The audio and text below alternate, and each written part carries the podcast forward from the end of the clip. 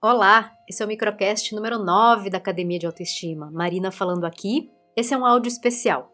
Início de primavera, minha estação preferida. Para mim é uma renovação de esperança. Primavera dá um quentinho no coração.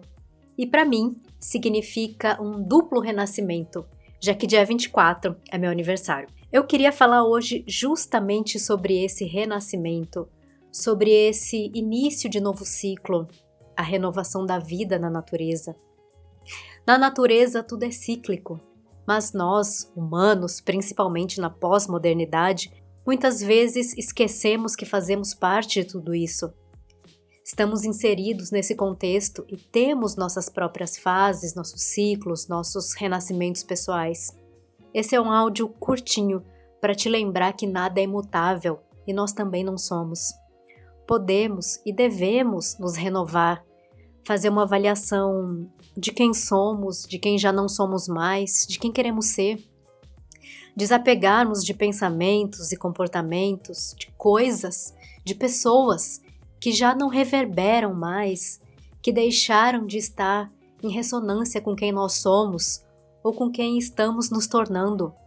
Muitas pessoas se agarram a uma ideia que têm de si mesmos e não param para pensar se isso está fazendo sentido, se está trazendo alegria, contentamento, uma sensação de plenitude.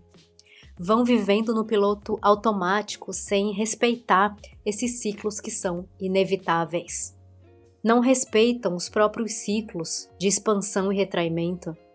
Esse é um áudio bem curtinho para te lembrar de fazer uma análise de onde você está agora na sua vida, de quem você é, de quem você quer se tornar do que você quer que floresça na sua vida, em si mesma, e o que você quer ou precisa abrir mão e deixar partir, deixar ir embora.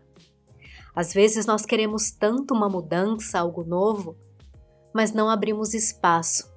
Ficamos agarrados ao velho, ao antigo, ao que já não faz mais sentido muitas vezes. É preciso abrir espaço para que o novo surja. Te desejo uma feliz primavera pessoal que você possa conscientemente, de forma ativa, se desfazer de tudo que está te atrasando, te apequenando, e possa florescer o que tem de melhor em você, mas principalmente que você possa se encantar com quem você é, com quem você está se tornando. Um abraço quentinho, com muito amor, muita luz para você que está me ouvindo. Floresçamos na primavera da vida. Tenha uma semana abençoada. Nos encontramos semana que vem.